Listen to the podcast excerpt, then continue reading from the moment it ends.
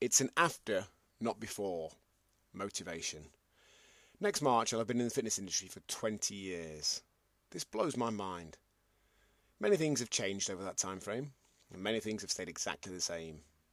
For all that time, the number one thing people tell me they struggle with is motivation.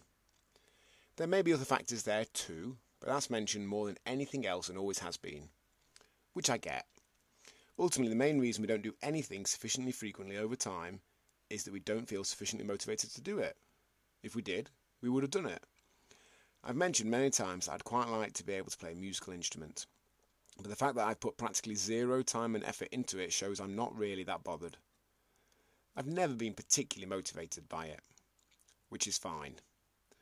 Although the irony with exercise, better eating, etc., is we probably have all felt motivated by it at some point in the past.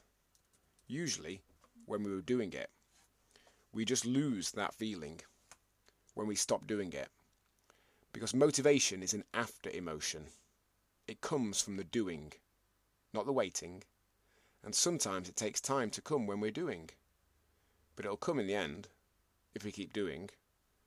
When we remember that, and that the body responds the same whether we're motivated or not if we're doing, and we do, even though we're not motivated, that's the only way we'll ever get motivated.